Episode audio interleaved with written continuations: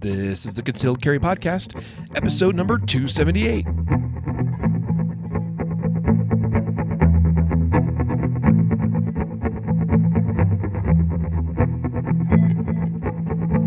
And welcome to the Concealed Carry Podcast, part of the concealed carry dot com network. I am your host, Riley Bowman, and today I'm joined by Mister Buell Collins of Fiocchi Ammunition. What's up, dude? How's it going out there? Man, it's uh, it's going well. We're in Denver here, and it's a lot colder than I'm sh- than I, than where you're at, I'm sure. Yeah, it's a beautiful Saturday here in Vegas. I think it's around sixty degrees right now, so a little chilly for me. I, I probably should get a sweater or something. Yeah, I think it hit down into the twenties last night for me here, so it's quite a quite a difference. Oh boy. I think our high today is maybe I don't know. Actually, I didn't, I didn't really look. A couple days ago, I think they were saying the high was barely going to hit forty. It might be a little warmer than that. I don't know. It's actually forty-five out there right now. Ah, that's a that's, oh. that's a good thing. You might you might sweat. Yeah. So anyway, man, like really glad to have you here with me. And uh, today, folks, uh, we're gonna be talking about making everyday carry life. I have one disclaimer before we start. Yeah, man. If you guys hear my dog start barking, the FedEx man has already been here like four times a day. My wife has an inordinate amount of packages coming for the holiday, so um, apparently Christmas is going to be good at my house. So I apologize in advance if that happens. Man, that FedEx guy only comes to my place once a day, so kudos to you, man. That's that's that's that's great. Uh, all righty, so. For today's episode is brought to you by, we have a number of sponsors lined up, and uh, one of those obviously has to be Fiocchi Ammunition because, well, Buell, hello, Buell is the marketing director at Fiocchi, and uh, he's a great guy, and they make even better ammunition. Yes, yeah, sorry, the ammunition's better than Buell is. I can't argue with that. Yeah, uh, and we're just, you know, we've been shooting, I've shot now, probably well shot or seen shot because not, I haven't shot it all myself, but we've we've ordered a number of you know, several thousand rounds of it in the last few months, uh, probably seven, eight, nine thousand rounds in the last uh, you know few months, and uh, some of that's been through some of our classes and things that we've taught. Um, so it's been bueno, it's been awesome. So my my kudos and my props and everything go out to Buell and and the folks at Fiocchi making some awesome stuff. And then where's the best place to buy Fiocchi ammunition? Well, that's Ammo Supply Warehouse. You got it, buddy. Ammo Supply Warehouse, ammo supply warehouse dot com. Uh, they're sponsor of today's episode. I'm repping with their awesome T-shirt here. Uh, you know, Ammo Army, baby. So Ammo Supply Warehouse, uh, we were able to secure a five percent discount for Guardian Nation members. Those that buy at Ammo Supply Warehouse, use that discount code. Find it in your dashboard when you log into the members area of Guardian Nation. And Buell is the man responsible for connecting me and Butch at, at Ammo Supply Warehouse and be able to make that deal come together. Good people, man. I love connecting good people. So it's my pleasure. I'm glad that it worked out for you and Butch and everybody involved. And hopefully we can get more uh, ammunition in the hands of the American shooters out there that, that make this country great. Yeah, yeah. Awesome, good stuff. And then also, uh, I mentioned Guardian Nation. You gotta, you know, you gotta be a member of Guardian Nation, get that five percent discount. And also, we are get, we are doing a special giveaway, twelve days of Christmas giveaway, starting on December ninth. And you need to go download right now the Concealed Carry Gun Tools app, and make sure that's on your phone, where you're gonna get push notifications when that giveaway goes live. Every day we'll be giving stuff away. And you know, thousands of dollars of stuff over the course of those twelve days. Uh, there's there's a thousand there's a thousand dollar safe we're giving away on one of those days. We have a, a gun. I'm not I'm gonna tell you exactly what that gun is, uh, but we're giving away a gun on one of those days. We're giving away uh, ammunition on another day. All kinds of stuff. Holsters. Uh, we got a nice package from uh, Crossbreed Holsters, throwing in a lot of really cool stuff. Um, yeah, you're gonna want to take part of that giveaway. So head on over to concealed carry dot com forward slash mobile app. That's the best way. That'll automatically load whatever app store for whatever device that you're on, whether it's Android or or Apple. Go to concealed carry dot com forward slash mobile app. Download the app today. Uh, I know that you're a fan of the app, Buell. Yeah, I. You know, it's funny. I was um, playing with it and going through it and using it, and uh, you guys did a great job with that, man. I, I uh, was thoroughly impressed and. And I recommend it to everyone uh, that carries a gun every day that they should have that app. I mean, we carry, we take our phone with us everywhere. Why not have such a useful tool uh, that gives us all that information right there with us? Uh, yeah. You guys did an excellent job with that. Thanks, buddy, and I appreciate that. We've we've worked hard on. I should really say our developer has worked really, really hard on it. Uh, yeah, we, I mean, we've got in there reciprocity map tool. You've got uh, a, we got legal summaries for all the different fifty states. Uh, the business directory is awesome as far as finding gun-related businesses, pro Second Amendment businesses, uh, and also anti-gun businesses. Okay, gun-free zones are listed in the as best as we as best as we know, and I think, in fact, I think there's still a way. I don't know that you can do it right through the app, but if you have any questions, you can always email us, of course, at support at concealed carry dot com. But I think there's a way on our website, because we have a web version of all this, where you can also submit uh, gun-free zone businesses and stuff like that. So, or if, if there's a gun business that's missing or whatever, you can submit all that. So anyway, um, go check out the app and, yeah, download it. It's it's awesome. And it's only getting better, too. We just released an update, I think, yesterday. So it, almost every week or every two weeks for the last few weeks, we've been doing updates. All right. And and like to that point, the more people that use it and submit these, you know, pro-gun businesses and, and flag the um, gun-free zones and things like that, the better it gets, the better the database gets. So the more people that go out there and download it, the, the more useful the tool it is. So yeah, I highly recommend everyone go download it. Awesome, brother. Appreciate uh, your support of the app and, and of the things we're doing here at concealed carry dot com. Hopefully, you know, we're able to return the favor to uh, Fiocchi and Ammo Supply Warehouse. Um, but let's get into it, buddy. So I told you uh, this morning, I, I said, hey, man, let's talk about making everyday carry life. And so what, where I'd like to kind of start with this is I'm going to ask you, Buell, uh, share with us your... your own personal story as far as like how you first came to start carrying concealed or carrying a gun, um, and, and kind of that journey. And, and, and obviously you, you carry a gun every day now. Yeah. Yep. Yep. It's uh part of my daily wardrobe now. I don't yeah. go anywhere without it. So I, I'd be curious to know kind of, obviously there was a time in your life where you didn't carry a gun. So how'd you go from that period of your life to where you are now? I got introduced to concealed carry actually from my dad. And, uh, you know, we, we had a long discussion about it when it, when it, uh, became that time in my life when I turned twenty-one or when I was about to turn twenty-one, we started talking about it and, and the ability to protect my family and my community should something happen. And, uh, right after my twenty-first birthday, I, I got my permit to carry and I started carrying. My first carry gun was a, uh, Sig forty caliber. Uh, and I carried it in a Galco holster. What, uh, outside what, the waistband. What model of um, it was the Pro. I don't. I don't the know. Sig Pro. Yeah, it was a their first polymer uh, gun, and they yeah, yeah, yeah. they released it right S P, around my twenty-first birthday. Well, most people know it as the S P twenty twenty-two, and uh, yeah. I think the forty caliber version's like the S P twenty-three forty or something like that. Yeah, yeah, yeah. yeah. So I know exactly the gun you're talking about for sure. I had night sights. I, I thought I was like super special. Um, But when I first started carrying, you know, the the first thing is you think everybody knows that you're carrying, right? So you kind of go through the world. You have yeah. to get comfortable with that aspect of it. And, and I soon realized that nobody cared about me. I thought I was way more special than I was, and no one was watching me.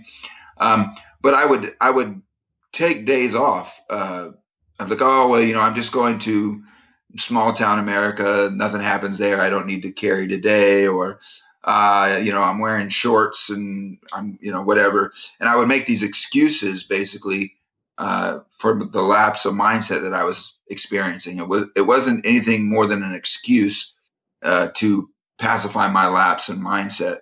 And, um, when, when that really changed is when I, when I discovered professional firearms training. And the mentorship of of professional firearms trainers, people like yourself, um, really corrected that error and thought pattern that I had uh, where, oh, it's not going to happen today, right? I mean, it didn't happen the last three weeks, so why would it happen today?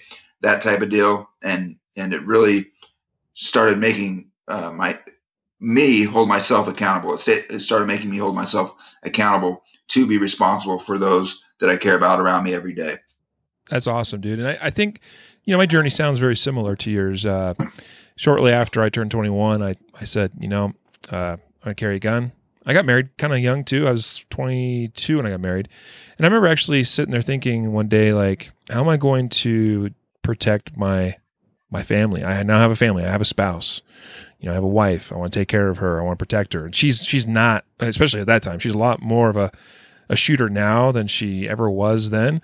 Um, but uh, it's, that's still something, you know, always trying to like work on with her. Uh, it's been a while since I got her to the range, but, uh, you know, It's it's a it's it's a process, right?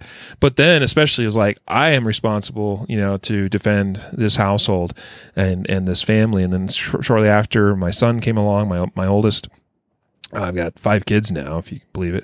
Uh, and uh, so my You're oldest, busy guy. yeah, man. So my oldest came along, and that that especially like so. So here's my journey, basically. Okay, so I turned twenty-one. I'm like, hey, I can I can have a hand, handgun legally. I can get a permit. So you do that, right? And uh, you ready for the, like, I'm going to just bare my soul to you right here, right now. I'm ready. My first gun, what was it? Guess. Um, first gun uh, that you carried? First gun, first handgun. So I, I owned a couple, I owned a couple rifles before this, obviously, but what's the first handgun that I purchased and carried? Was it a Ruger P eighty-five? Oh, I, I wish. Cause Uh-oh. That would be way better than what it actually was. My, We're going downhill fast. What's happening? My first gun, and this is how little I knew at the time, was a High Point three eighty. Ooh. Okay. Can I say and, something and about you, you want to hear my justification for the three eighty model over the C nine, the nine millimeter? Oh, it dear. was because it had that. What am I trying to say? It was because it had that that uh, kind of that. You know, it's not stainless. It wasn't stainless, but it's got that silver, you know, look to it. Oh. It's kind of like a stainless look. That was all no, it was. I'm like, I was looking at the three eighty and I was looking at the nine, and I was like, well, the three eighty one looks cooler. I'm gonna buy that. Two tone, baby. Hey. Exactly, two tone. Rule number one: look cool. So, and look cool. So, so what's the first holster that I bought? Oh dear. If if a guy With buys a High Uncle Point, Mike? You got it. The neoprene sock that basically, you know, with the with a plastic clip on it. Yeah, I mean, what did I know? Did it have a spare mag carrier built in? No, no, I was. Oh, yeah, I, I missed out on those bonus bro. points. So um, now I, I will say that it was very a very short time after that that I I. I I, I sold that gun to a friend, poor friend. I was like, dude, hey, this gun's awesome. You want to buy it from me? He's like, yeah, sure. Dude, I don't know if I want to be your friend. No, we're still friends.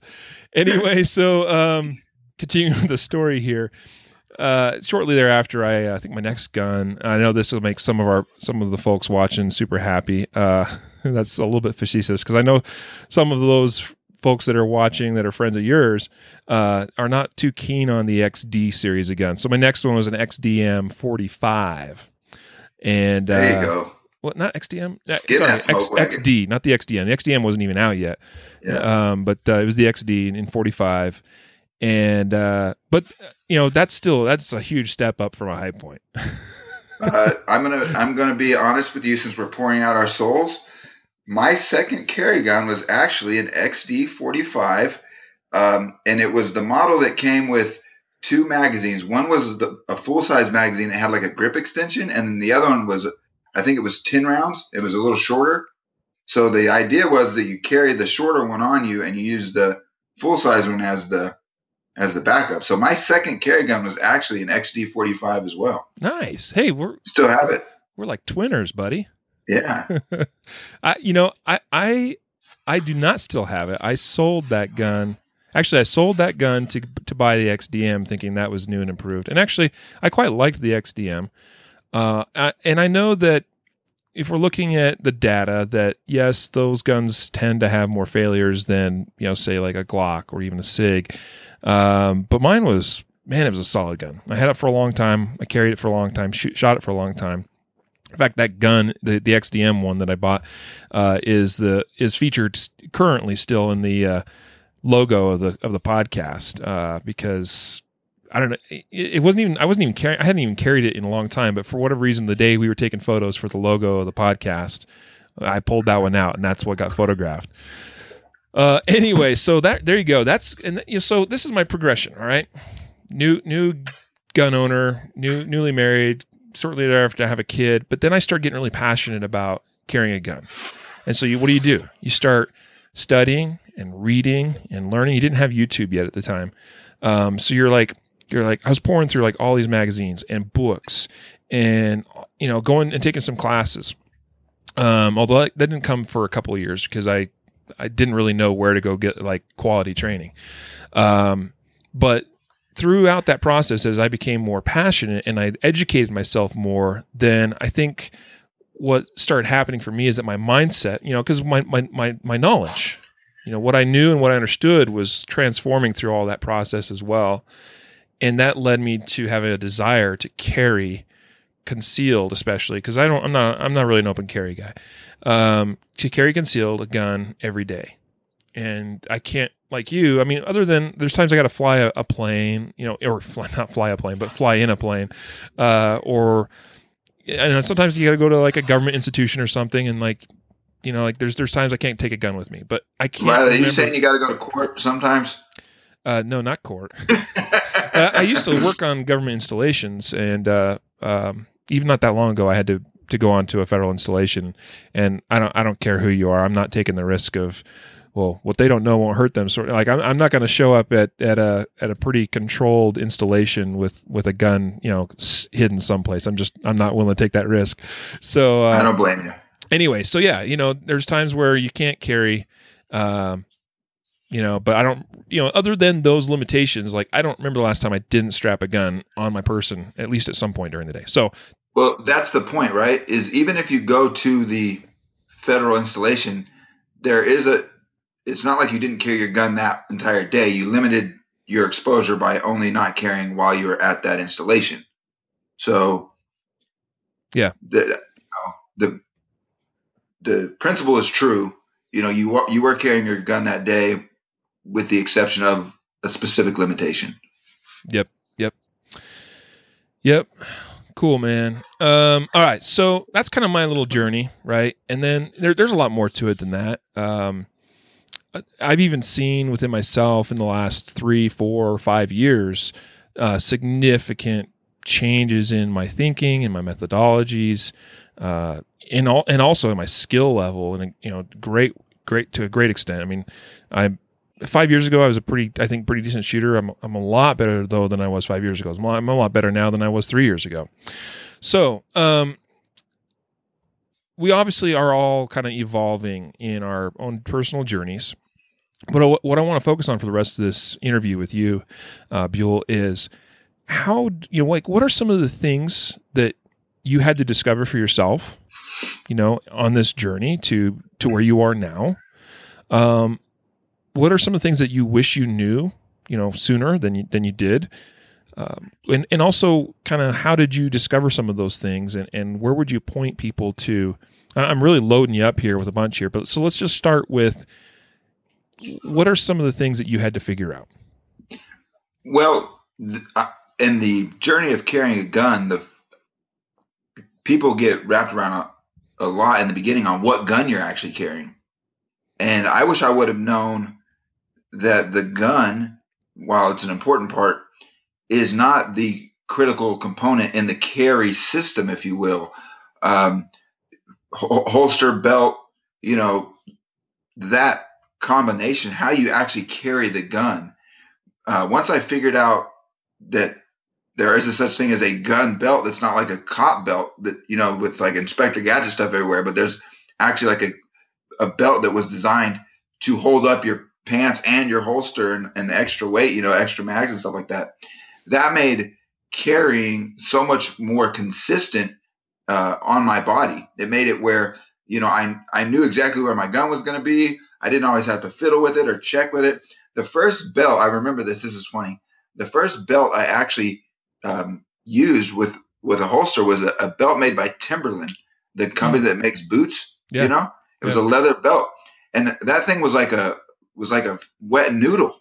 And I was always, you know, pulling on pulling on my pants and moving, you know, checking my holster and all that stuff. And I didn't realize that I didn't have a solid platform on which to start building my carry system around. So it, I wish someone would have come to me a lot earlier in my journey and said, hey, you know, let's get you a solid belt, the, the right holster, uh, and, and so on, so that I would have been more consistent in the beginning. Because talking about some of those excuses for not carrying, like, oh, the, the belt and the doesn't work right, and I, I look funny when I walk and whatever, whatever.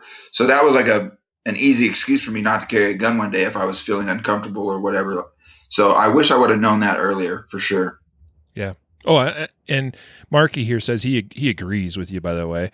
Uh, and I agree as well, because, you know, back to the to the early days, carrying the High Point three eighty with a Uncle Mike's holster, uh, and I think probably a lot of that was probably not even with a belt.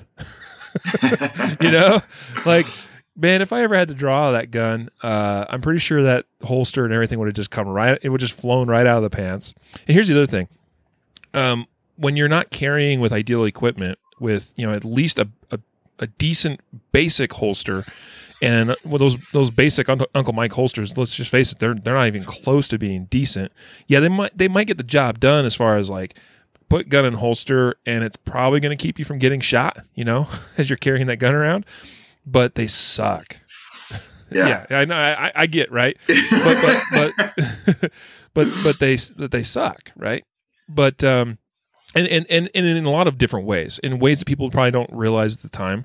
Um, and one way that they really suck is that they're just not, I don't know if comfort's the right word. It is part of that, because if you're not carrying in a position that is consistent and like stuff's moving around on you, like I find that to be uncomfortable, because you're right. Like you talked about when you first were carrying, you're like, you feel like everybody in the world knows you've got a gun on you, right? You're super hyper aware and vigilant of like this fact that I now have a gun, you know? And uh, if your gun is moving and shifting and stuff around on you, then that's uncomfortable. And, you know, and it makes good sense, because at, you're you're carrying in a holster with, with a gun and everything that's, it's apt to fall out of your waistband yeah. at some point. And you, at some point you realize that fact. You're like, oh, geez, my gun just moved. Like, oh, crap, I better stand up like really slowly uh, or this thing might fall out of my waistband. So, yes, good belt, but but also, yeah, good holster. Um, and those are things that, you know, you gotta you got to figure out for sure. But I agree with you, man. Yeah, I actually had a, uh, this is when I started exploring belts, if you will, or carry belts, is um, I had a uh, emergency on, in the car. I had a flat tire, uh, and I pull, I pulled off the side of the road, and I was uh, changing the tire, right? I was putting on the donut. How embarrassing. And while I was bent down and like putting the tire on and all that stuff, or taking off, the belt I was carrying strong side, the belt had shifted and then it folded, and the holster and the gun actually flipped out of my yeah. waistband and was like on the outside of my pants. I was like, what in the name of tarnation? What is going on here? So I was like, you know, I was like, I can't have this happening. And uh, I I started to think, I'm like, okay, why is this happening? And I was like, well, this belt needs to be more rigid. So then I started, like you said, looking through magazines and this and that. And I actually went to um, a gentleman that uh, he uh, passed away now. His name was Rance, and he used to own a gun shop here uh, called Spurlock's Gun Shop. And it, his name was Rance Spurlock. And he was a, a gunsmith and a hunter and a, you know, just a, a wealth of knowledge. One of those real salt of the earth gun store guys. And I went in there, I was like, I was like, Rance, like, what do I do? This is crazy. And he's like, he, he referred me to Mean Gene Leather, actually. It was the first one that he told me about. And I think what I actually ended up with was a Galco uh, leather belt. It was my first actual gun belt. I'm pretty sure that's how it went. Yeah. Well, you know, you did better than me and, and probably a lot of folks. Uh, Galco is at least, you know, hey, Pooch, it must be FedEx, right? Sorry. Yeah. I, I, I warned. Um, this yeah, might be U P S. At least, at least Galco is a, they're a reputable company. They've been around a long time, and and you know, I, I'm not, I'm not a big leather holster fan. That's a lot of what they make, obviously. Um, but they make a good product. It's a quality product. So anyway, yeah, you did, you did, you did all right, man. So, um, all right. Sorry, I can't. I don't know how to mute this on this. Sorry. I apologize. I don't even know if I can mute it for you. I have no idea. I'm.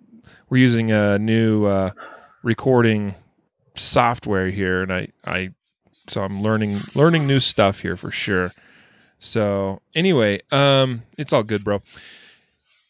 All right. So, what are some other things you had to figure out along the way? In fact, let's talk about training a little bit. Like, when did you first start taking training seriously? Um, so in the beginning, I was under the, I guess you'll call it a delusion that my concealed carry class was training. People mislabel a certification course or a qualification course as training. So I thought that I had some training by having my concealed carry license, right?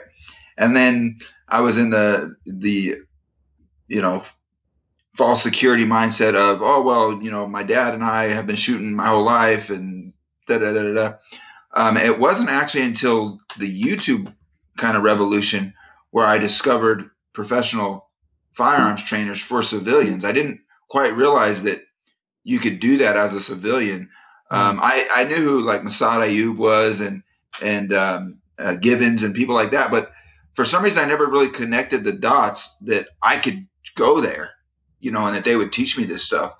Um, and I actually discovered uh, the first trainer that I went to that I found on the internet was uh, Yeager. I went to Tactical Response um, and started my training journey uh, there, you know, a professional training journey there. And uh, and since then, it's been, you know, I went down the rabbit hole. And I have to apologize because uh, I was actually thinking about this last night. I haven't trained with you yet, and that's that's rude. I need to come out and take one of your classes, so I need to get out to that all one good, of those bro. All in good, the very very near future. But but you have an invite, a standing invite, uh, and we're kind of shut down unfortunately through the winter here. But uh, um, but we we we've taken some classes on the road too, so you know maybe you should come down to uh, Vegas way there or something and do do a class. You're always welcome, man. Uh, I I got a spare uh, guest bedroom here at the house and. If you guys want to come down and, and run a class, you're welcome to stay here and and uh, do our thing. It'd be awesome. Yeah, cool, man. Yeah, so and I was probably similar to you as well in that, like, you know, you're a civilian, you don't know what you don't know. You don't know there's actually a lot of resources out there. Um, and also, when I first started carrying was in the early days of the war against uh, the global war against terror. Um. So, you know, we, we're in a time right now where there's so many guys out there that have legit experience, um, you know, that have seen some stuff, that have both shot at people and been shot at. And also I think we're in, a, and it's not just the, the military folks uh, or contractors, uh, but also law enforcement. We're, we're kind of in this golden age where there's a lot of law enforcement officers, retired and still active. Uh, there's a lot of military guys that, you know, like I said, they have good experience. Um, now, there's got to be a transition, obviously, from the military environment to a civilian one. And the same is true for a law enforcement trainer to come into the civilian world as well. Like, there, we got to keep things in the correct context. But uh, the fact, like like you, you know, fifteen some odd years ago, whatever it was now, you know, you're kind of sitting there like, I don't know, you know, like I know there's a firearms instructor that lives down the street from me, but what does he know? What does he know? You know, and you go talk to him and like sometimes even as a newbie, you could tell when crappy instructors don't know crap. You're just like, yeah. I'm not going to go train with that dude, you know? So, um, yeah, like you don't really know sometimes where to get started. Uh, I find it interesting that you found uh, uh, James Yeager online. Uh, I remember watching some of his stuff in the early days as well. Um, my first legit course, though, was uh, I, I I went into law enforcement in a part on a in a part time basis, and I took you know so obviously as part of that I had to take some law enforcement handgun courses, and uh, that's where I got my first like true training. That was eye opening for me, like in a big way, in a huge way. Uh, Eye-opening because, number one, I had been practicing as a shooter, like I'd been going to the range and practicing, and I didn't know really what to practice. So I probably spent a lot of my time just really practicing marksmanship, you know, line up the sights, put on target, press trigger. I sure as heck never really practiced shooting. And well, I might've played around with it just for kicks and giggles, you know, like, oh, let's see if I can hit that pop can at, you know, twenty yards while I walk to the right, you know, like stuff like that. But I never really trained or knew what to practice. Um, and so, but I think I was a pretty good shot, you know, marksmanship wise, because I, I practiced that a lot. So the two things that opened my eyes attending my first like real course were, first of all, I realized I shot a lot better than a lot of people in the in the class, just as, as far as pure marksmanship is concerned.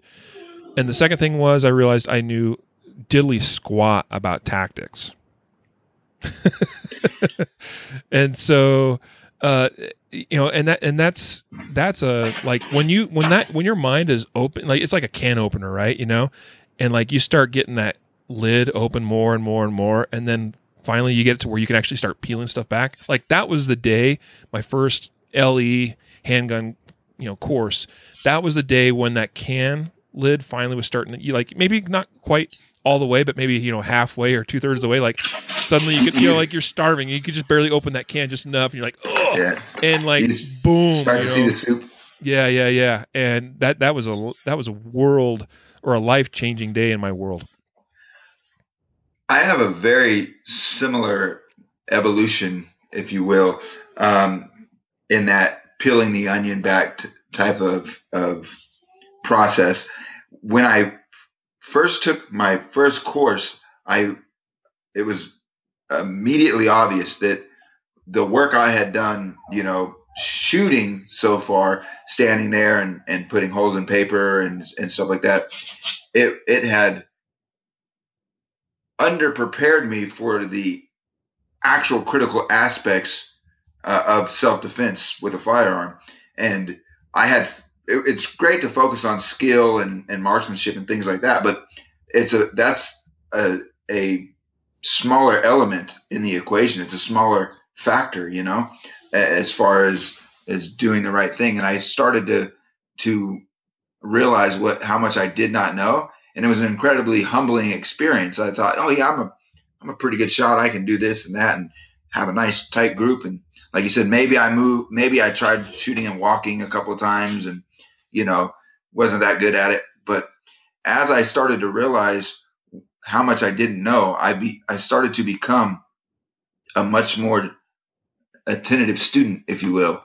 I, I was like, oh, there's so much here more uh, to to get into that. And it's really sparked this kind of change in my life on how I approach a lot of things. I'm a, I'm a much more analytical person because of my firearms training. Uh, it's it's kind of a it's kind of been a pivotal um, step in, in establishing a thought process for me. Yeah, yeah, yeah. And, and I'm glad you, you bring that up. So um, as far as there is a hierarchy of what do we classify those as? Um, I know there's a word for it. Survival principles. Yeah, yeah, principles. There we go. Um, as far as like, you know, skills. Well, actually, let's start with let's start from the top down. As far as like, like if this is a pyramid, right? Like the smallest thing is at the top. So right, right. So like gear would yeah. be at the top. Yeah. Right. It it is important to have quality gear. It certainly makes your job easier, but as it relates to these other principles, it's the smallest piece. Uh, but it's also one that's necessary because, I mean, although it can be argued, you know, for instance, if, if I went back fifteen years or so ago to where I had just that High Point three eighty in a crappy holster, could I get the job done with it? Yeah, probably, but I've here's, handicapped myself, right? Yeah. But here's the real point of this. And this, I, I think this will demonstrate this perfectly. Mm. If I took you of fifteen years ago yeah. and you of today, and I gave you of today the High Point three eighty and Uncle Mike's, and I gave you of fifteen years ago what you carry today, who would win the fight? You of today with the three eighty. Yeah, yeah, yeah, exactly. Yes, um, and that's what I'm so, getting at. Yes, good, good. That's a great illustration. Yes. Uh, so, like, gear's important, and it's helpful, but, like, what's more important than that? And so the next thing down would be skills. Skills, yeah. Yeah, so the next thing down is skills. So, um, and that's that's a big difference maker. In, in you know, just in that little example you gave, my skills of of today is way better than fifteen years ago. And so, a person with a kind of crappy gun, but they're a way better shooter, they're probably going to come on, out on top. And then next down from that is what? I would say tactics. Yeah, and and tactics and skill to me are the are the closest of the two paradigms as far as importance. You know, the gap between the gap between the, the principles, those two are the closest, skill and tactics. But the, the benefit of having very sound tactics is you can avoid a lot of stuff with good tactics. Mm-hmm. You know, um, and and a, and ego management is a tactic, yes. right? Yes. That I've had to that I've had to develop, mm-hmm. and and that keeps you out of a lot of situations that may or may not be beneficial to you. So uh, I would say tactics is the next one, uh, and and it's it skills are very important and tactics are very important. I think those two are. Some people will will switch them. I think tactics are still more important, but it's very close. Yep. So yeah, and I, I, I'm with you there, buddy, as well. So I, I appreciate what you just said as far as ego management is a tactic. And, and it, it also kind of starts to get in, you know, like it's, it's also a bit of a mindset piece too, but, but that's absolutely correct in that we see things that blow up, meaning a fight that should never have been a fight because people's egos get in the way. Yeah. Right. And like, I totally understand, like, well, you, you have, you have tread upon my honor. You have dishonored me, you know? And, and like, no one likes to be dishonored. No one likes to be made fun of or made feel like they're small in the world or, you know, whatever it is. No one likes that.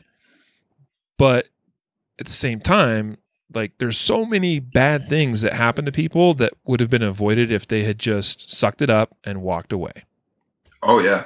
And you know, it, and you can start out on the right side of things and your yes. ego can quickly draw you into, you know, to crossing that street, and now you're on the wrong side of, of the whole dynamics. And, and for what? I mean, ultimately, if we keep our, if we keep our mindset focused on the goal of where this all started, protecting our family and our, our you know, our immediate community of friends and, and all that, um, yep. how, how is this action going to make that goal more achievable or get me closer to achieving that goal for this day? And if you can't answer that, if it doesn't get you closer to that, you have to really think about, is it worth doing this? Is it worth risking this to prove how, that I am, you know, what he said about me is wrong, or, you know, I didn't spill his drink in that bar, you know, who cares? Buy him another drink. Buying it. If, if you are in a bar or whatever, somewhere and at a concert or whatever, and someone accuses you of spilling a drink, just buy him another drink. It's cheaper than a lawyer. I promise. Yeah. Yep. Sorry, that was a tangent. No, you got it there, buddy. I mean, it's so true. So, all right. So we have this hierarchy of fighting or, um, you know, principles, right? So gear, skills, tactics, mindset. What I would like to focus on for the next little segment here is on that idea of mindset. Okay. And so, as we talk about making everyday carry life, like that's your thing. What what do we what needs to change in our mindset in order for that to really start, you know, being a thing for each of us? What do you think? So I think that with the proper mindset, the habits needed to establish actual everyday carry, right? The everyday part of that. Um, the mindset is, once again, the most critical aspect of that. It it comes back to holding yourself accountable and individual responsibility. If you are going to make this commitment to carry a gun and and be a protector, then that has to, there is no, you don't get a break. I, I know it's, some days it's, you know, laborious or, or, or uh, can be taxing, maybe, uh, especially if you don't have the right, you know, set up, as we talked about earlier, a bad belt, or, you know, you don't know what you don't know. Um, but having the mindset going into it of I'm going to do this and I'm going to be a more dependable person uh, for my loved ones every day should bring you to the conclusion that you must carry your gun, that you must carry your, you know, your medical, that you must carry the the things that you deem necessary, and finding a balance where it works into your life so that the burden of responsibility is the only burden. The rest of the stuff is not a burden. It's it's a convenience. Um, I've done a, a quite a bit of soul searching, if you will, and, you know, going through different products and, you know, carry methods and all this stuff to find a way that it, it's not, I'm not going out of my way at all to have a gun on me. It, the gun is, and all my stuff is just part of it. There's no, there's no reason why it shouldn't be there, uh, you know, on a daily basis. So um, I think it's an, an investment in time that, that will pay off ultimately. Yeah. Yeah. Here's what I was, what I was thinking about. Um, in my, in my own personal evolution early on, I, I didn't ever really think about mindset. Now, there were some things that I think I was doing that was changing my mindset. Um, and some things happen naturally, right? Like as you become, as, as you become a husband or a spouse or partner, or as you become a father, um, you know, you, you automatically, my mind mindset started to change. Like, holy crap, I had this little kid and I love him to death. And like, I'm willing to give my life for him if necessary. Um, and that's just, you know, anybody that's been a parent, like, you, you know exactly what I'm talking about. Like, you don't get it until you are. Um, you know, that's how it was for me. I'm like, oh yeah, I want to become a dad, you know, like it's going to be life-changing for sure. Well, you don't realize how much, how much of a life changer it is until, until you've been there. And then you're like, holy crap. Like it's so much responsibility and care. Um, and so part of that mindset for me was like, you turn into, you know, everybody talks about mama bears, right? I turned into a papa bear, you know, like if somebody messes with my kid, like that's, they're, they're going to regret it. But the danger we have, you know, the thing we have to watch out for when, when the mindset starts uh, kind of going that way is, um, you know, you can go too far with it as far as that mindset. Like, I'm the papa bear. If somebody messes with my kid, like, I'm going to mess them up, right? That would be the wrong mindset. Now, you can have the mindset of, I'm going to mess them up if they are like stabbing, punching, you know, throwing over the cliff's edge my child, like then then Papa Bear is going to come out and it's going to get ugly. But if somebody's, you know, but the we kind of talked about ego a little bit, right? If somebody's mm-hmm. insulting my kid or, you know, whatever, like, yeah, I could step in and be the dad and like, you know, try to, you know, handle that situation. But we got to keep things in check. Right. Well, so it, like we see, and, and sorry, I see comments all the time, Buell, online of people saying really incorrect stuff as it pertains to legality and even morality that, um, that they're, they're, they're admitting online that they would do something way above and beyond that is allowable by law, or that I think is even appropriate as far as decency and, you know, human decency and morals are concerned. Yeah, if somebody does this, I'm going to do that. And it's just a bunch of, you know, big tough guy talk online. But if that's really where their mind is, then they're really screwed up because they're going to get themselves in trouble. one hundred percent. I see the same thing. And it's it's um, frustrating, I guess, would be uh, the kindest way to say it, um, because I, I want to hold our community and our culture to a higher standard. Um So uh, there's a couple of things um, that, that you said there that I really ag- agree with and I wanted to touch on. Um, one, when you're talking about being Papa Bear and someone doing something to your child, uh, you have you, you kind of have two ways to look at that, right? You can either let your ego take over and, you know, get in a fist fight in the Albertsons parking lot or whatever it is, or you can be an example for your son. Yeah. And be and and show them, hey, this is how a man actually acts, and this is why. And if this person that is acting that way, um, you know, s- proposes a threat, then we do our duty as a man and we protect our family. Um, and I think that's the more valuable lesson to your son.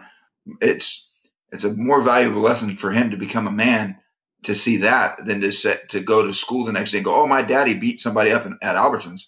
Like, that might sound cool when you're six, but it's not going to develop a, a balanced human being moving forward, right?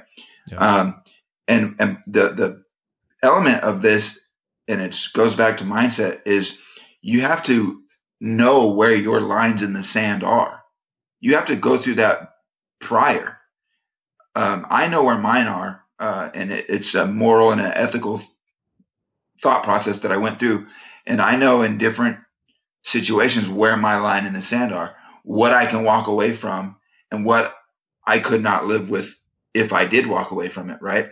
I've went through that in my mind, and I've I have established my, you know, quote unquote lines in the sand to know, you know, if I ever have to go to a a place where I have to meet violence with force, uh, God forbid, I know where those lines are. Yep. And uh, and that's something that I think that when we're talking about carrying your gun every day, um, that's a that's a part of that process, is establishing those lines so that you have clear parameters on what you want to do, and it'll motivate you to carry your gun. You know, what you're willing to do, and, and it'll motivate you to carry your gun and your in your medical and things like that. And then the the uh, sorry, the last thing that you touched on that I, that I wanted to that I wanted to say was the difference between legality and morality. Um, people get those confused um, on, in both yes. directions. They think, oh, because it's legal, it's moral, or they think, you know, oh, because it's moral, it has to be legal. And figuring out where you stand on that, you know. There's a, a tons of tons of examples from history of immoral things that were legal at one time. Yep. And there's, I'm sure you can think of things today that are legal that are immoral. Um, and sometimes doing the moral thing is not legal. Yep. So you gotta, you gotta have that conversation with yourself and figure out what, what you're willing to do. Um, and, and the risk reward for you and your family. You got it. Yeah. That's, that's so true. And I'm glad you, I'm glad you pointed that out. Um, that, cause that's how I think about it in my own mind. Right. Uh, and honestly, I am more interested in what my, my own personal morals tell me, um, about a situation than what the law tells me.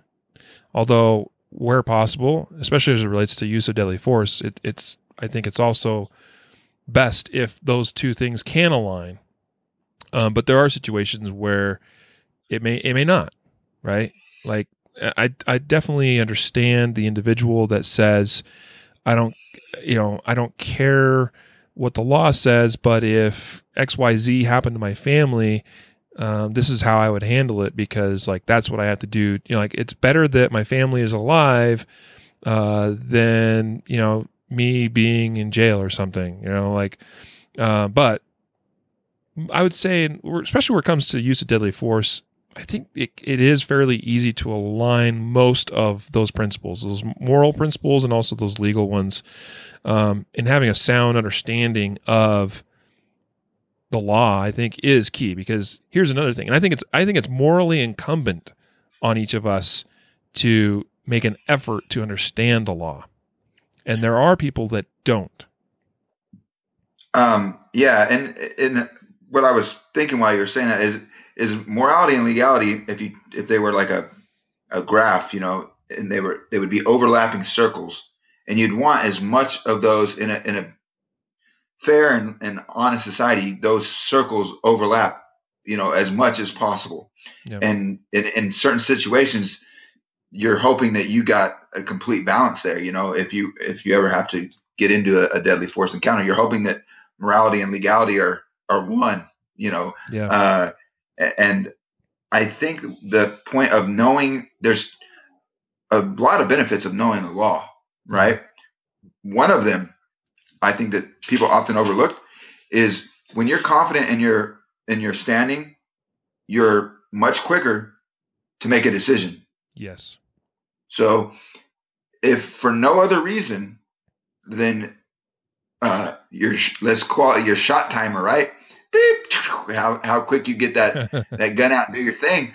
Um, knowing the law and having a solid uh, state of mind going into, you know, during a situation will reduce your your hesitation or your likelihood to hesitate. So Um, if that, even if that's the only reason why you learn it, it's a, it's a pretty good benefit. Mm. Yeah.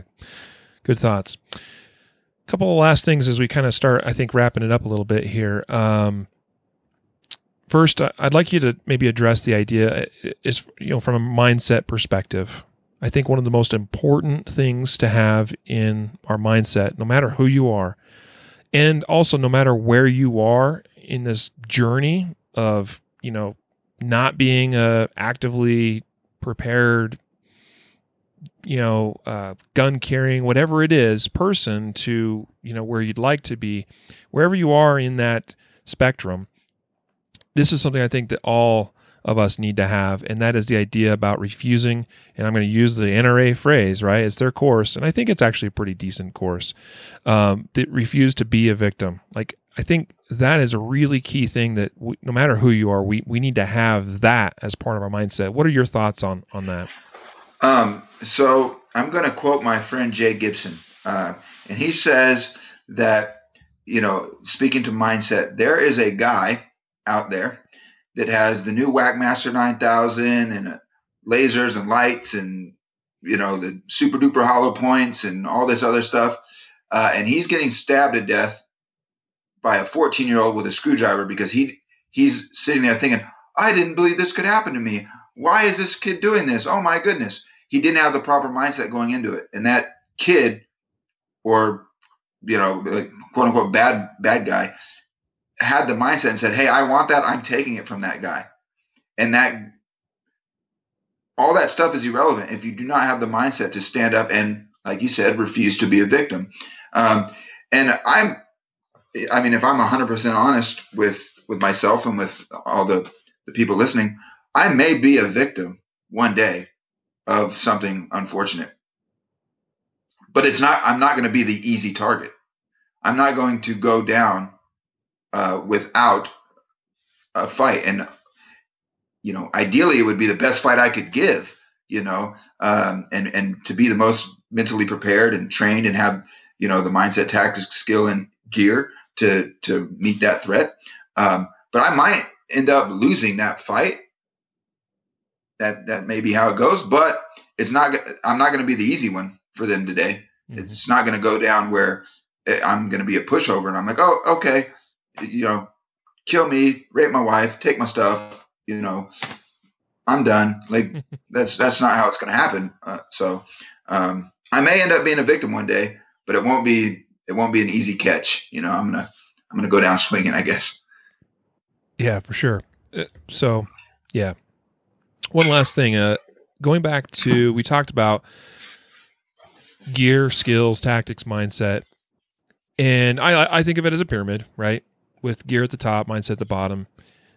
The thing that I find kind of ironic is that that pyramid inverts itself as it, you know, as we begin talking about the things that people actually talk about and argue about and freak out about. And so like your biggest internet arguments are about gear, and then skills, and then tactics. Well, tactics are sometimes very, you know, that could be very controversial too, but like, and mindset, a lot of times the last thing that people think about or talk about online. It, one hundred percent. And you know, it's um, there's there's a, a a statistic out there, or a, a reality, I guess you'd call it, is uh, the amount of content that is created today dwarfs any other time in history, obviously. But there's a point where you can take all of the content created by man in history, and it doesn't equal from the beginning of time to this point, and it does not equal the content that is created by humans in a day now, right? We are creating so much content. And to, to go to your point where I'm going with this is how much of the content that is created when it relates to self-defense and guns is nonsense arguing about gear rather than talking about what is actually important, preparing yourself mentally if you have to use force to meet violence, right? And if you took that ratio, it is so out of balance. It is so, yeah. You know, like you said, it's a pyramid upside down. A pyramid upside down can't isn't stable. What are we doing here? Um, so I, I that's a very powerful um, visualization that you used, and it's true. And I I sometimes I ha I'm like, oh man, I throw my hands up, uh, and I and you know you do a great job online of, of trying to engage people and convert conversations from, you know, hey, this is the best because of this and that and the other, and hey, well, that's cool. I like rock on with the gear and all that stuff, but like, let's talk about what this actually means and where this is, where we're trying to go with this. Um, you do a great job of that, man. I, I'm, uh, I'm proud to call you a friend, oh. especially when I do that stuff. Well, I'm proud to call you a friend, man. We'll just have a, oh, things are getting a little too personal now though. So, uh, let's get weird. Uh, no, yeah, man. So that, that's basically what I see, you know, and, and if I could leave any, you know, our, our listeners and viewers with a message here, it would be, I'd like to encourage more of us to begin cultivating a mindset where, because I, I think, you know, it's obviously got to come from, from the mind, right? Um, we need to cultivate this mindset and, and stop focusing less on gear and more on some of those other things that matter. Um, we need to argue less about what gun somebody is carrying or holster and argue more about the things that really matter and really make a difference. And honestly, the the part of that pyramid that gets messed up more than anything is even just right there at the top. And frankly, this is where a, this is, and I think a lot of people, by the way, as they're progressing, they they start at the top. They like, okay, I I, I got to carry a gun. Well, what gun do I carry? Like that's where they start, right? They start with, what gun do I need? You know, oh, I, I'm going to buy that gun, and for whatever reason. And then they buy that gun, and they know little about the use of that gun, the tactics behind using that gun, and even mindset, right? And so then they engage in conversations online where they're entirely focused on, well, I bought X Y Z gun, don't really know why I bought that gun, don't know how I'm going to use that gun. They think they know how they're going to use that gun, but they really don't understand using that gun or the tactics. Right, and but but because they only are focused on the gear and they think that gear is awesome and it's going to make them awesome, that's what they argue about, and they're very passionate about it. And then someone starts moving down that pyramid into the skills part of the world, and they start really focused in. And that's a that's a really important progression, by the way, because there's plenty of people that don't advance in their skills at all. Um, and so once once someone does move to that tier of the pyramid, like that's great, but then they start getting very focused on, okay, like I can do X Y Z drill in so many seconds. I'm awesome. Or yeah, I can put all these, you know, fifteen shots in a quarter sized hole at fifteen yards. Like I am freaking awesome. That is awesome. I'm glad you're moving down that path. But then we have, you know, but once again, things are still kind of inverted. So we have to, you know, we got to keep moving down that pyramid, and the base, the foundation is up here in the mind. Right, and our mindset and how we view the world and what we think of the world and what we think of ourselves, and keeping that all straight and clear, uh, and then tactics and skills and gear. And we got to work our, you know, so we're going to, the tendency is we're going to start at the top and we're going to work downward, but at some point we got to have, and that's kind of, I think, what I was getting at when I was talking about going through my, my first real training course was there were some things that occurred there that flipped that pyramid around for me. Yeah, nice. You know, I think um, when you were saying that, it, you kind of sparked a, a thought in my head. And the gear and the skill, people get hung up in those. And I think it would be useful to develop a way to parlay this into the other, into uh, tactics and mindset. It's it's instant gratification, or it's gratifying. You can quantify it and you can see it. You can go buy that gun and say, man, Riley told me that he's been carrying this, you know, X gun for two years and he loves it. And you just did your review on the, the P three sixty-five, yeah? Not, not quite published yet, but yeah. Oh, okay. I'm sorry. Uh, this I'm is sorry. a six thousand word article. It's very detailed and very in-depth on that gun that I hope will be published here early next week. Waiting on the editor to go through it. That's the thing. Like I finished writing it, and now the editor's got to do his thing. Sorry, sorry. No, you're so good. It, it'll be uh, a good one. The But that's instantly gratifying. I can go to the counter and grab it, buy it, and say, oh, look, yeah. I got this. The skill thing, the same thing. You you go out and you bang, bang, bang. You're, oh, wow, I, I went from this size group to that size group. I, I went from this time on my draw to that time. And it's quantifiable. And people, yes, you know, you get that dopamine hit. You get that, yeah, like that's awesome.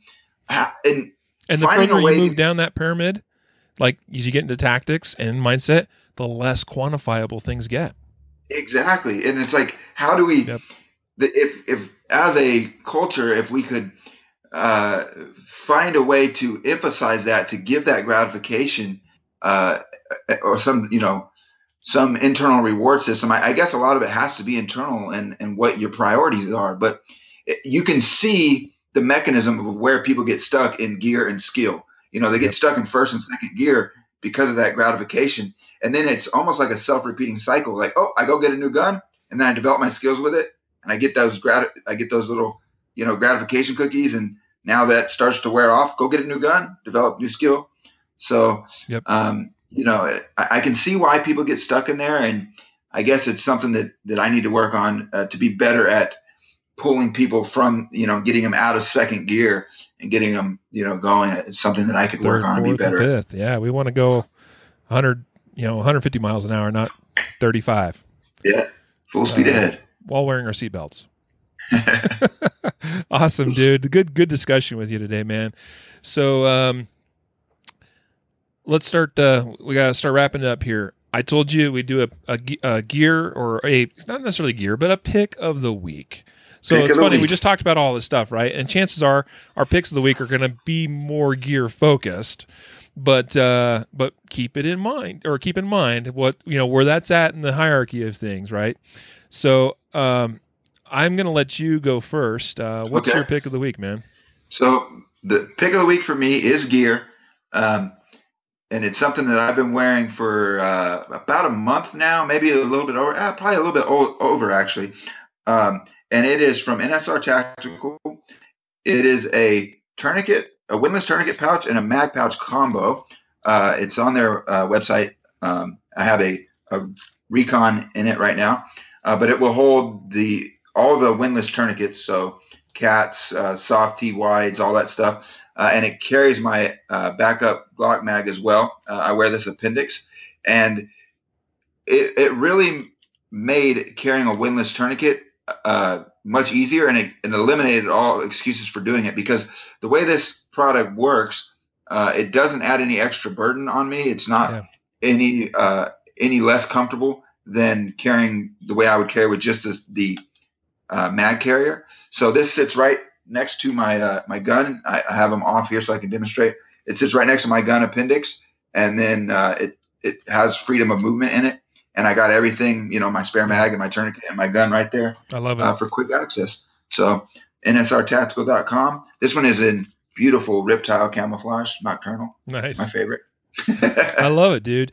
Uh, you know, and that's another kind of mindset and tactics thing, you know, is is not just being, you know, there are, because everything we talked about today, probably most people are thinking in the context of firearms and firearm training and yeah. using a gun. But we got to also think about, uh, you know, how we're going to respond in the aftermath. Like, you may have survived that encounter. You may have come out the victor, but you've got bullet holes in you too. Right. Yeah. Or if, you're f- if, another person, you know, it's like, now, how, now what do we do? So you have children. Yep. Right. I'm going to pose this theoretical question. And, and uh, I'm sorry, it's a, a graphic one. Uh, how would you feel if you had something happen, a home invasion or something, and one of your children were hurt and you didn't have the skills medical wise, you defended your family, you, you got those bad guys out of here, you know, you, you did your John Wick stuff and all that. Um, but then the paramedics can't come until the cops clear the scene and make it safe. And your, your child is bleeding to death. What do you do? Do you know how to use a tourniquet? Yep. Are you going to be able to live with yourself if you do not at least attempt or have the ability to save your child or your niece or, or something like that? So um, if you if you want to be, you know, out there putting holes in people, you got to be able to fix holes too, because I haven't seen very many fights where you don't, you know, where both people don't get punched. You know what I mean? So I'm yep. sorry, that was a tangent, but no, no, it's great, man.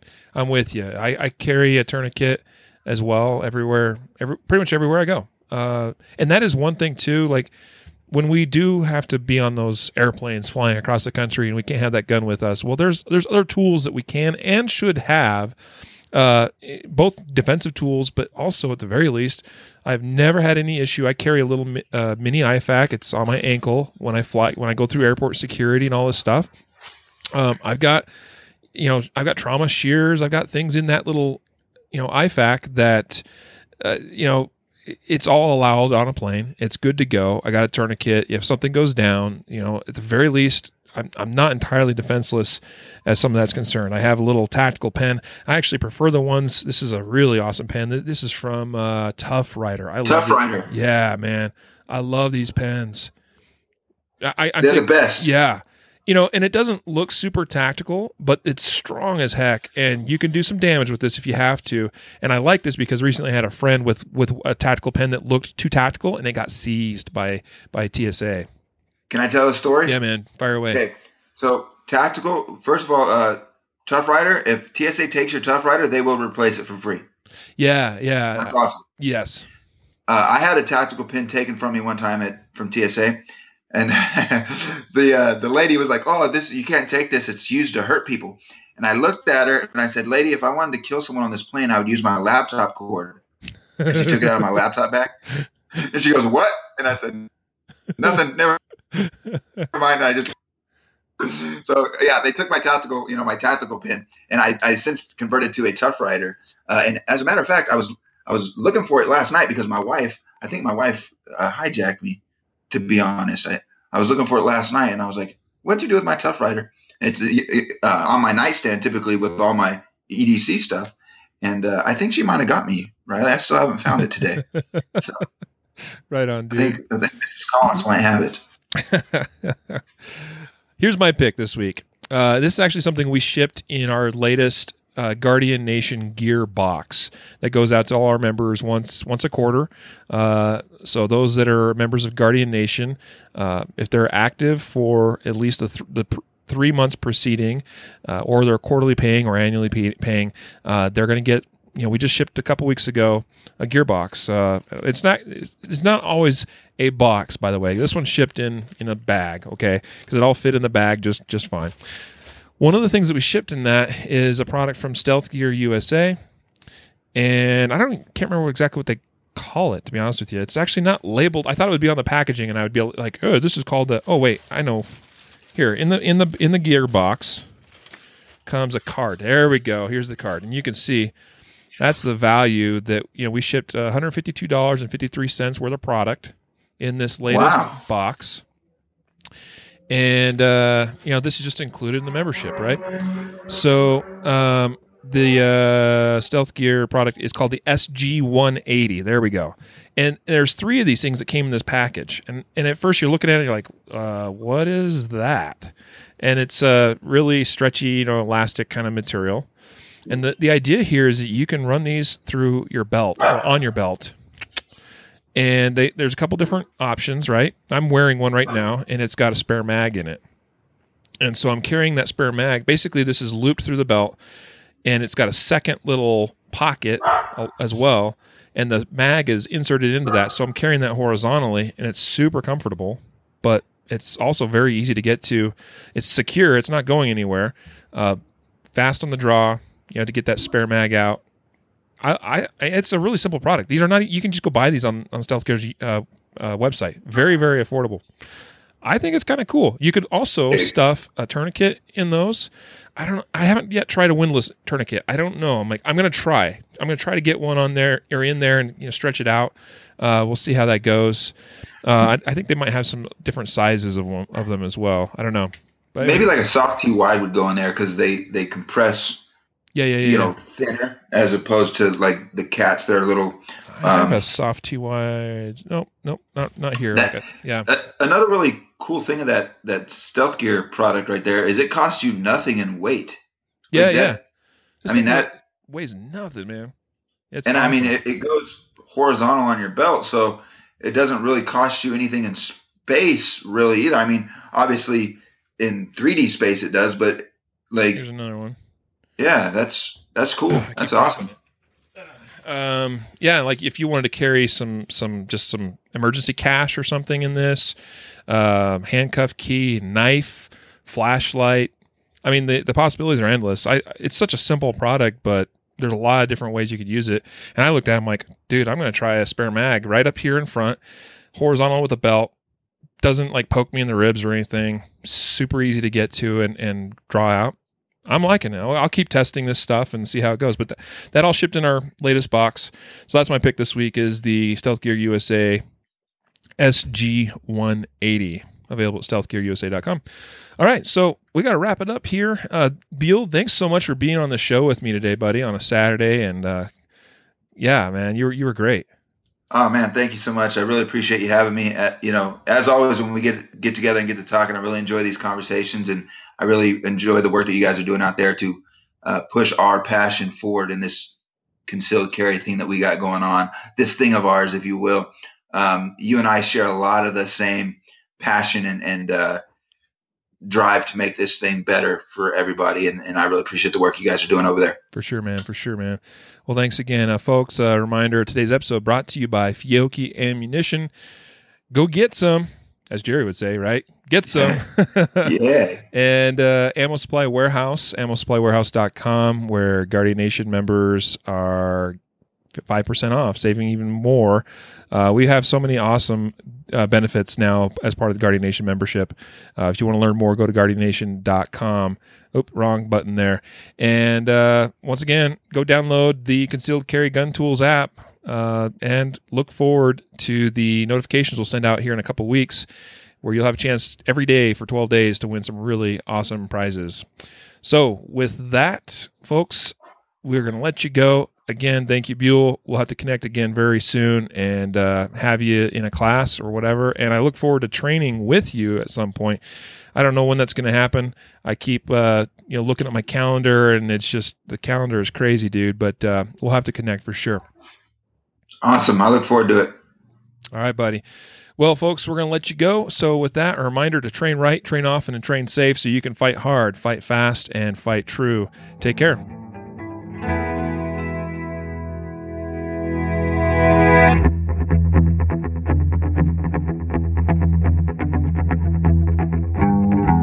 Reminder that laws vary from place to place, and we encourage listeners to seek local legal advice to understand applicable laws. The Concealed Carry Podcast, Concealed Carry Incorporated, concealed carry dot com, and their affiliates strive to share insights and stories about firearm-related incidents and laws, but things could be different where you live, or laws may have changed by the time you listen to this. We cannot be held liable for your actions based on the information shared in this podcast.